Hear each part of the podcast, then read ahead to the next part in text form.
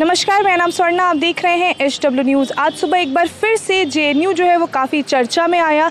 जे से सुबह खबरें आई कि जे कैंपस के बाहर भगवा झंडे और भगवा पोस्टर्स लगाए गए। उन पोस्टर्स पर लिखा गया था, भगवा जे और उन सभी के नीचे हिंदू सेना लिखा गया था, जिससे अनुमान लगाया जा रहा है कि वो सभी पोस्टर्स और भगवा झंडे हिंदू सेना द्वारा लगाए गए थे।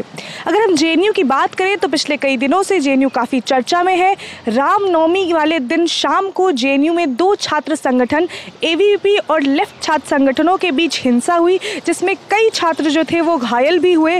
वहीं दिल्ली पुलिस ने दोनों छात्र संगठनों के खिलाफ जो है वो एफआईआर दर्ज किया है। पूरा मामला ये था कि रामनवमी के अवसर पर एवीपी के छात्र संगठन छात्र संगठन ने जो लेफ़्ट विंग के छात्रों पर यह आरोप लगाया कि उन्हें हॉस्टल में, जो कावेरी हॉस्टल था, उसमें पूजा नहीं करने दे रहे हैं। वहीं जो लेफ़्ट विंग के छात्र थे, उन्होंने ये आरोप लगाया एवीपी पे कि जो संडे को मीट बनता है मेस में तो एवीपी के छात्र उसका विरोध कर रहे थे। तो इस पूरे मामले को लेकर ही जो था ये विवाद बढ़ा और शाम को जो है कैंपस के भीतर हिंसा हुई, जिसमें कई छात्र घायल हुए और बाद में दिल्ली पुलिस ने एफआईआर दर्ज किया। उसके बाद आज सुबह जेएनयू कैंपस से खबरें आई कि जेएनयू कैंपस के बाहर जो था, वो भगवा झंडे लगाए गए। तो ये जो जेएनयू का विवाद है, वो धीरे धीरे करके बढ़ता ही जा रहा है और मामला गर्माते जा रहा है। कैमरा पर्सन रजनीश के साथ मैं स्वर्णा झा, आप देख रहे हैं एच डब्ल्यू न्यूज़।